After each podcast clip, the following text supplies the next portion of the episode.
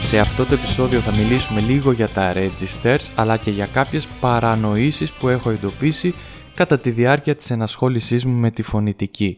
Δεν θα προτείνω ασκήσεις για να βρεις το mix voice σου γιατί πρώτον δεν ξέρω σε ποια φάση βρίσκεσαι, σε ποιο επίπεδο φωνητικά βρίσκεσαι και δεύτερον δεν είναι αυτός ο σκοπός του podcast, δηλαδή να αντικαταστήσει ένα μάθημα φωνητικής. Ο σκοπός ειδικά αυτού του επεισοδίου είναι λίγο να διορθώσει κάποιες κακές αυτοκαταστροφικές πολλές φορές αντιλήψεις που έχουμε για τη φωνητική και την ενασχόλησή μας κυρίως με το τραγούδι. Και πιστεύω ότι θα σε βοηθήσει να ακούσεις αυτά που έχουμε να πούμε και να τα έχεις στην άκρη του μυαλού σου. Κάθε φορά που αγχώνεσαι, που θεωρείς ότι έχεις κακή φωνή, που θες να τα παρατήσεις, κάθε φορά που θεωρείς ότι δεν το έχεις γενικά με τη φωνή. Όσες και όσοι ασχολείστε έστω και λίγο με τη φωνητική θα έχετε σίγουρα ακούσει τους όρους chest voice, head voice και φυσικά το mixed voice ή mixed voice. Είναι τα registers της φωνής ή τουλάχιστον αυτό θέλουμε να νομίζουμε ότι είναι. Στα ελληνικά δεν υπάρχει κάποια λέξη που να αποδίδει εδώ τον όρο register έτσι όπως τον εννοούμε στη φωνητική. Σε μια προσπάθεια απόδοσης του όρου θα έλεγα ότι είναι κάποιοι τομείς στους οποίους μπαίνει η τομει μας και αυτοί οι τομείς έχουν κάποια όρια τα οποία και αυτά τα όρια είναι υποδιαπραγμάτευση. Δηλαδή από αυτή τη νότα μέχρι αυτή είναι το chest voice σου, από εδώ μέχρι εκεί είναι το head και κάπου ενδιάμεσα είναι το mix. Και υπάρχουν και κάποια άλλα registers, κάποιοι συγκαταλέγουν και το fry στα vocal registers, για το οποίο μιλήσαμε στο προηγούμενο επεισόδιο, ως το κατώτατο register της φωνής και θα μπεις να δεις βιντεάκια στο YouTube ή θα ακούσεις vocal coaches που θα προσπαθούν να εξηγήσουν επακριβώς τι είναι το chest και τι είναι το mix και τα λοιπά και θα στο λένε τόσο πιστικά και με τόσο ωραία και παχιά λόγια που και αυτοί θα είναι σίγουροι ότι στο εξηγούν τέλεια ενώ εσύ ίσως δεν καταλαβαίνεις τίποτα. Και αν δεν καταλαβαίνεις θα σου πούν «Ε, μην ανησυχείς, θα τα δεις στην πράξη αυτά και σιγά σιγά με τον καιρό, με την εμπειρία θα καταλαβαίνεις πότε είσαι στο chest σου και πότε είσαι στο mix και πάει λέγοντας. Και εγώ έτσι ξεκίνησα. Έτσι ξεκίνησα να τα μαθαίνω αυτά τα registers και στην αρχή ένιωθα χαζός γιατί έλεγα δεν μπορεί να μην καταλαβαίνω αυτό που είναι τόσο διαδεδομένο στη φωνητική, τόσο κοινό που όλοι και όλες λένε ότι είναι κάτι πολύ βασικό για να καταλάβεις τη φωνή σου και να την τοποθετήσεις σωστά. Και έτσι σε εκείνη τη φάση ένιωθα μία πίεση ότι έπρεπε να καταλάβω οπωσδήποτε αυτούς τους όρους, αυτές τις έννοιες, αλλιώς δεν θα μπορώ να προχωρήσω. Και όταν πιεζόμαστε να καταλάβουμε κάτι, στο τέλος αναγκαζόμαστε να νομίζουμε ότι το έχουμε καταλάβει, μόνο και μόνο για να μην κολλήσουμε εκεί και να πάμε επιτέλους παρακάτω. Θα μπορούσα να κάνω μια προσπάθεια να εξηγήσω τι είναι το κάθε register, τι είναι το mix, τι είναι το head κτλ. Αλλά για μένα αυτή η όρη είναι πάρα πολύ ρευστή και καθόλου οικουμενική. Θεωρώ ότι είναι ένας τρόπος των δασκάλων να οριοθετούν τη φωνή και να τη βάζουν σε κουτάκια, ώστε να μπορούν να σου εξηγήσουν καλύτερα το μάθημα, την ύλη. Δηλαδή είναι κάτι που βοηθάει το δάσκαλο πιο πολύ από ό,τι βοηθάει τελικά τον μαθητή. Με αποτέλεσμα εσύ ως μαθήτρια ή μαθητής να είσαι για πολύ καιρό, ειδικά στα πρώτα σου βήματα, σε μια σύγχυση και να έχεις και, ε, πώς να το πω, να έχεις δώσει μια βαρύτητα σε καθένα από αυτά τα registers. Να τα έχεις βάλει σε μια ιεραρχία, βάζοντας στο top το mix voice και στο bottom το chest και να είσαι όλη την ώρα σε μια φάση πρέπει να βρω το mix voice μου, πρέπει να καταλάβω τι είναι αυτό το πράγμα, πρέπει να κατακτήσω το mix, ένα άγχος κατάκτησης μιας βουνοκορφής της φωνητικής που λέγεται mix voice. Μιας έννοιας που είναι από τη βάση της προβληματική. Και να προσπαθείς να μάθεις να τραγουδάς τα τραγούδια που σου αρέσουν και να συνειδητοποιείς ότι το 90% των τραγουδιών είναι στο mix voice τραγουδισμένα. Οπότε εμένα δεν με βοήθησε αυτή η γνώση. Ίσα ίσα με περιόρισε και με έκανε να χάσω χρόνο. Έχουμε συνεχώς μια τάση να πηγαίνουμε προς τα πάνω και να θέλουμε να πηγαίνουμε όλο και πιο πάνω, όλο και πιο πάνω και να μην μας αρκεί ποτέ. Περιφρονούμε πολύ τις νότες που χρησιμοποιούμε στην καθημερινότητά μας, τις νότες με τις οποίες μιλάμε. Το τονικό εύρος που μας είναι άνετο και το μόνο που σκεφτόμαστε είναι να κατακτήσουμε όλο και πιο ψηλές νότες. Όλο και πιο ψηλά. Και αν δεν το κάνουμε, νιώθουμε ότι δεν έχουμε κάνει τίποτα, ότι είμαστε άχρηστοι και μάλλον δεν κάνουμε για τραγούδι. Το ότι τη φωνή μας τη χρησιμοποιούμε κατά κύριο λόγο για να μιλάμε, το ξεχνάμε πλήρως και εστιάζουμε στο τραγούδι. Και μάλιστα στο δύσκολο τραγούδι, αυτό που θέλουμε να κατακτήσουμε και αυτή η νοοτροπία, αυτό το σκεπτικό είναι αυτό που εγώ έχω συμπεράνει από την εμπειρία μου ότι καταστρέφει ένα άτομο που θέλει να μάθει να τραγουδάει και το κάνει να τα παρατάει πολύ γρήγορα. αφού δεν θα μπορέσω ποτέ να τραγουδήσω την τάδε δύσκολη τραγουδάρα, οκ, δεν κάνω για τραγούδι, τα παρατάω. Και σε αυτό έρχεται να προσθεθεί μια ορολογία πολύ θολή κατά τη γνώμη μου που είναι τα registers και επέρχεται η παρέτηση πολύ γρήγορα. Για τα registers θα πω πολύ σύντομα αυτό που έχουμε καταλάβει περισσότερες και περισσότεροι που ασχολούμαστε με τη φωνητική, ότι το chest είναι η ομιλούμενη φωνή μας. Αυτή που χρησιμοποιούμε κατά 95% στην ομιλία μας. Δηλαδή το τονικό εύρος από αυτή μέχρι αυτή την νότα που χρησιμοποιούμε όταν μιλάμε. Και αυτό θα το πάρω πίσω μετά. Πιο μετά αυτό που είπα θα το πάρω πίσω. Το head είναι κάτι που αφορά τις πιο ψηλές νότες. Πιο ψηλές σχετικό είναι αυτό, πάρα πολύ σχετικό. Και το μόνο που έχω να πω για το head είναι ότι οι φωνητικές χορδές πρέπει να κλειδώνουν σωστά, να κλείνουν καλά, ώστε να μην περνάει μεγάλη ποσότητα αέρα από μέσα τους και να μην ακούγεται έτσι. Αλλά να ακούγεται έτσι. Αυτό είναι head. Ενώ αυτό δεν είναι head. Και ερχόμαστε στο mix. Για το mix voice έχω να πω ένα πράγμα, ότι το τονικό εύρος του mix αλλάζει ανάλογα την ενασχόλησή σου, τα κέφια σου, το ύφος σου, την υγεία σου και την ηλικία της φωνής σου. Και θα μου πεις τώρα εσύ, εφόσον το mix voice δεν είναι κάτι σταθερό, μάλλον ούτε και τα άλλα δύο registers θα είναι, το chest και το head. Εννοείται θα σου πω εγώ, έρχεσαι στα λόγια μου, γι' αυτό θεωρώ και πολύ προβληματικούς αυτούς τους όρους. Επίσης, σου είπα ότι το chest είναι η ομιλούμενη φωνή μας και σου είπα ότι θα το πάρω πίσω αυτό. Βέβαια και το παίρνω πίσω γιατί εγώ πολλές φορές όταν μιλάω χρησιμοποιώ πολύ πιο ψηλές νότες από αυτές που θεωρούνται chest και πολύ πιο χαμηλές γιατί χρησιμοποιώ και το fry. Και εσύ το κάνεις, όλοι μας το κάνουμε. Άσε που υπάρχει και ένα ταμπού στον άντρα ειδικά όσον αφορά το head voice ότι επειδή είναι πιο ψηλές οι νότες πιο, και ακούγεται πιο αδύναμες, πιο λεπτές ειδικά στους άντρες είναι μια απαγορευμένη ζώνη και για κάποιες αντρικές φωνές ειδικά με κόμπλεξ και ανασφάλειες το head το, το, το συχαίνονται. Καλά και πολλά άλλα υπάρχουν. Πολλά έχω ακούσει ότι το head και το mix κατοικούν, αντιχούν στο ίδιο μέρος στη φωνή σου, ότι κατοικούν στο ίδιο σημείο, διαφορετικό από το chest.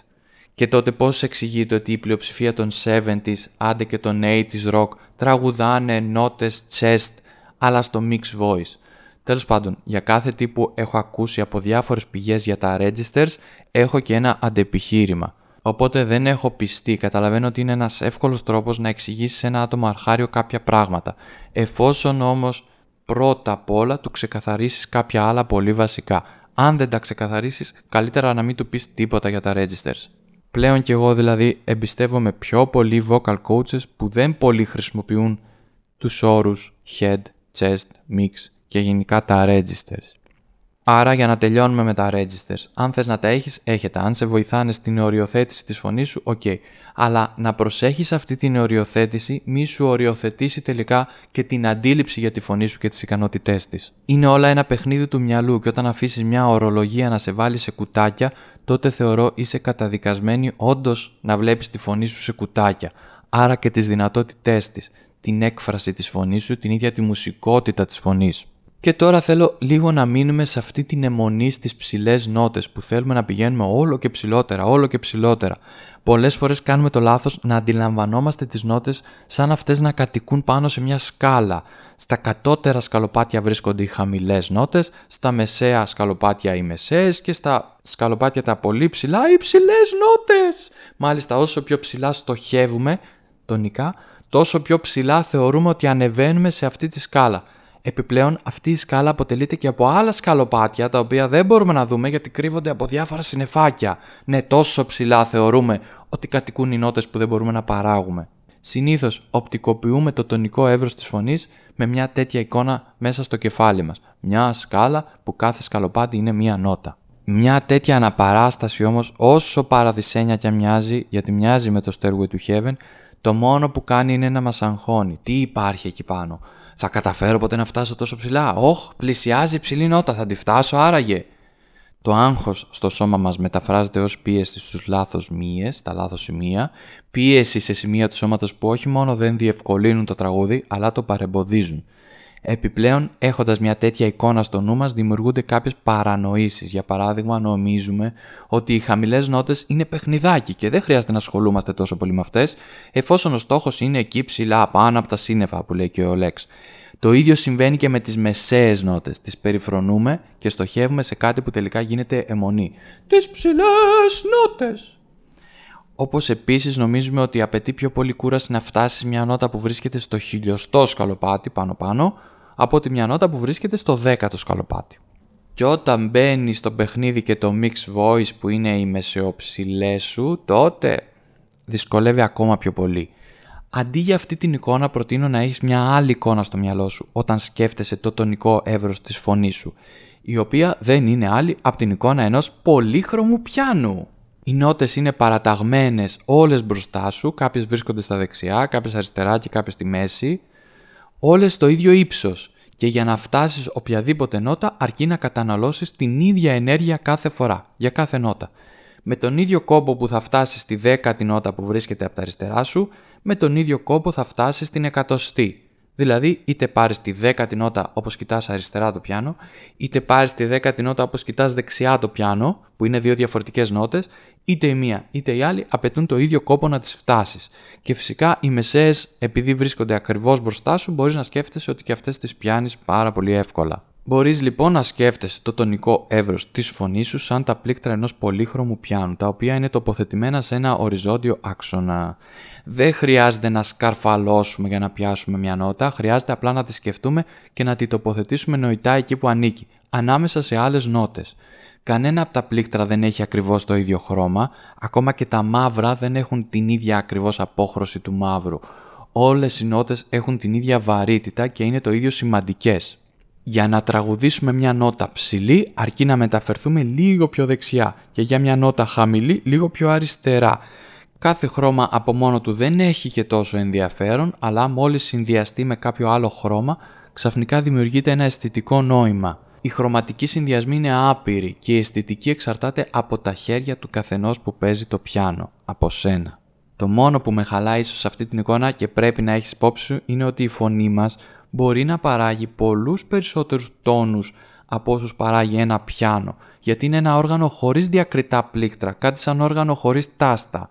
Αν παίξεις μια νότα στο βιολί και κινήσεις το δάχτυλό σου ελάχιστα, το βιολί είναι άταστο, τότε η νότα αλλάζει κατά κάποια μόρια και αν σε αυτή τη διαδικασία προσθέσεις και τον παράγοντα ένταση, τότε τα μόρια που αλλάζουν ανάλογα τη θέση του δακτύλου και την ένταση με την οποία παίζει τη νότα, δημιουργούν κυριολεκτικά άπειρες νότες. Έτσι λειτουργεί και η φωνή. Η φωνή μας δηλαδή είναι πιο πολύ ένα άταστο βιολί παρά ένα πιάνο. Αλλά ας αρκεστούμε όμως στην εικόνα του πολύχρωμου πιάνου. Είναι σίγουρα καλύτερη από εκείνη τη σκάλα που τη βλέπεις και κουράζεσαι και μόνο που τη βλέπεις. Το πιάνο πρόκειται για μια αναπαράσταση που σίγουρα δεν δημιουργεί τη λανθασμένη εντύπωση της αιμονής στα ψηλά, η οποία μας προκαλεί άγχος. Και όταν σε αυτή τη σκάλα, ξαναλέω, έρχονται να προσθεθούν και τα registers, τότε το άγχος γίνεται διπλάσιο. Επίσης, κάτι άλλο, μια άλλη παρανόηση. Στην αγγλική νότα υπάρχουν οι όροι intense και tense. Το intense μία λέξη, intense μία λέξη, έτσι. Στην ελληνική γλώσσα δεν μπορούμε να διαχωρίσουμε ξεκάθαρα τα διαφορετικά νοήματα των δύο αυτών λέξεων. Είχα ακούσει αυτή τη φράση που με βοήθησε πολύ και με βοηθάει πολύ γενικά στη ζωή μου. Be intense μία λέξη το intense. Be intense λοιπόν, but not in και not tense. Be intense, but not intense. Που εγώ το εξήγησα να είσαι σε μια ένταση, να έχεις ένα πάθος, μια απόρρωση για αυτό που κάνεις, να μην βαριέσαι και να μην τα παρατάς, αλλά όχι να σφίγγεσαι, όχι να αγχώνεσαι, όχι να πιέζεσαι στα λάθος σημεία, να μην αφήνεις το άγχος να καταστρέφει τον έλεγχο που έχεις πάνω στους μύες σου και στον οργανισμό σου γενικότερα. Φαντάσου έναν ποδοσφαιριστή να είναι παθιασμένος και να αγαπάει το άθλημά του, αλλά κάθε φορά που πάει να εκτελέσει ένα πέναλτι να αγχώνεται πολύ, να κοκαλώνει και να μην λειτουργεί με άνεση και τελικά όχι μόνο να αστοχεί, αλλά και να καταστρέφει το σώμα του από την τόση αρνητική πίεση που βιώνει. Κάτι αντίστοιχο συμβαίνει και στο τραγούδι, πόσο μάλλον όταν αυτό που μας παθιάζει είναι μέσα μας, είναι η ίδια μας η φωνή, την οποία πρέπει να μάθουμε να ελέγχουμε χωρίς να μπορούμε να πιάσουμε ή να δούμε, πολλές φορές μόνο με τη δύναμη της σκέψης και την καλή κατανόηση της σωστής τεχνικής. Οπότε be intense but not intense. Tense. Και πάλι οφείλω να ξαναπώ ότι αυτά είναι δικά μου συμπεράσματα που με βοήθησαν πολύ να εξαγχωθώ εγώ, να προχωρήσω και να βελτιωθώ στη φωνητική. Όχι μόνο στο τραγούδι, αλλά στην καθημερινή μου φωνή. Και ήταν συμπεράσματα που έβγαζα κυρίως τις στιγμές που ένιωθα ότι βαλτώνω. Τις στιγμές που έλεγα δεν μπορεί να μην μπορώ να το κάνω αυτό. Τόσες και τόσες φωνές το κάνουν. Η δικιά μου γιατί όχι. Και εκεί έπρεπε να παρατηρήσω λίγο την ψυχολογία μου και να συμπεράνω ότι μάλλον το προσεγγίσω λάθος εγώ και έτσι προσπαθούσα να βρω ένα σκεπτικό να το προσεγγίσω πιο βολικά προς τη δική μου αντίληψη.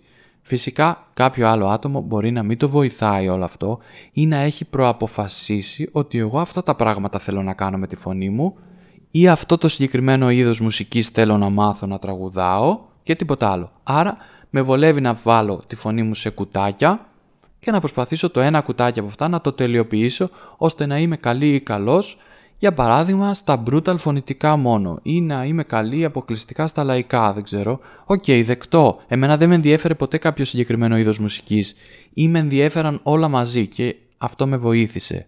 Όσο αναφορά το τραγούδι, ξαναλέω αυτό που έχουμε ξαναπεί, ότι πρέπει να έχεις υπόψη σου ότι το τραγούδι γίνεται πάντα χαλαρά, χαλαρά και ωραία. Όσο ζορίζεις τη φωνή σου και σφίγγεσαι στα λάθος σημεία, τότε τόσο καταστρέφεις και τη λάμψη της φωνής σου, την ίδια της την ιδιαίτερη χρειά.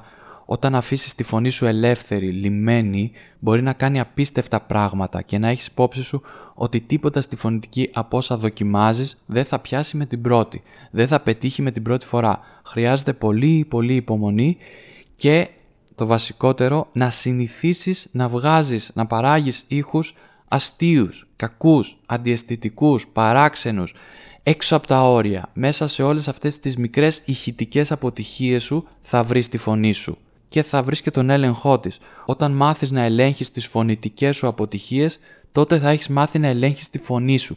Θα την έχεις απελευθερώσει και θα πας ένα βήμα παρακάτω. Και τις ασκήσεις που είπαμε, αλλά και αυτές που ίσως βρίσκεις στο ίντερνετ, γιατί σου αρέσει να το ψάχνεις, είτε αυτές που σου βάζει η δασκάλα και ο δάσκαλος φωνητικής, είναι φτιαγμένες έτσι που δεν θα σου βγουν με την πρώτη σωστά. Δεν θα σου αρέσει η φωνή σου πάνω σε αυτές τις ασκήσεις. Γιατί είναι ασκήσεις. Δεν είναι τέχνη. Αλλά ας την ήσυχη τη φωνή σου να κάνει αυτό που μπορεί να κάνει και με έναν μαγικό τρόπο και με πολλή υπομονή και εξάσκηση θα βρει το δρόμο της να βελτιωθεί. Αυτό που κάναμε σήμερα ήταν να εξηγήσουμε κάποιες παρανοήσεις, κάποιες λάθος αντιλήψεις που βάζουμε μέσα στη σκέψη μας και το μόνο που κάνουν είναι να μας αγχώνουν και να μας καταστρέφουν. Εγώ από αυτό το επεισόδιο θέλω να κρατήσεις ότι πρέπει να παίζεις με τη φωνή σου, να πειραματίζεσαι, να την αφήνεις να κάνει λάθος πράγματα, αστεία πράγματα, πράγματα που εσένα δεν σ' αρέσουν, που αν έβγαζες τέτοιους ήχους έξω στον κόσμο θα ένιωθες ντροπή. Μην ντρέπεσαι τη φωνή σου, άστη να κάνει αυτά που θέλει να κάνει, ειδικά τις στιγμές που εξασκείσαι και την ψάχνεις και τότε θα μάθεις και να την ελέγχεις. Γνωρίζω άτομα που έχουν πολύ καλή φωνή, πολύ ωραία και ιδιαίτερη χρειά, αλλά επειδή ντρέπονται για κάποιο λόγο ακόμα και τον ίδιο τους τον εαυτό, ντρέπονται ακόμα και μόνα τους αυτά τα άτομα μέσα στο σπίτι να βγάλουν αστείους ήχους, να βγάλουν περίεργους ήχους ή να τραγουδήσουν κάτι απελευθερωμένα, να μην τους νοιάζει αν θα κάνουν φάλτσο, αν θα ακουστούν γελία, καταλήγουν αυτή την όμορφη, πολύ όμορφη φωνή που έχουν να την περιορίζουν, να την κλείνουν σε κουτάκια, σε αυτά τα ασφαλή κουτάκια που έχουν βάλει και να μην μαθαίνουν τελικά να την ελέγχουν και να μην μπορούν να την πάνε και ένα βήμα παραπέρα. Όχι μόνο στο τραγούδι ξαναλέω, αλλά και στην καθημερινότητά τους. Ήταν το podcast «Ο μαγικός κόσμος της φωνής» με τον Μάριο Μητράκη. Ακούστε και τα επόμενα επεισόδια για να γνωρίσετε άλλο λίγο τη φωνή σας και τις φωνές γύρω σας.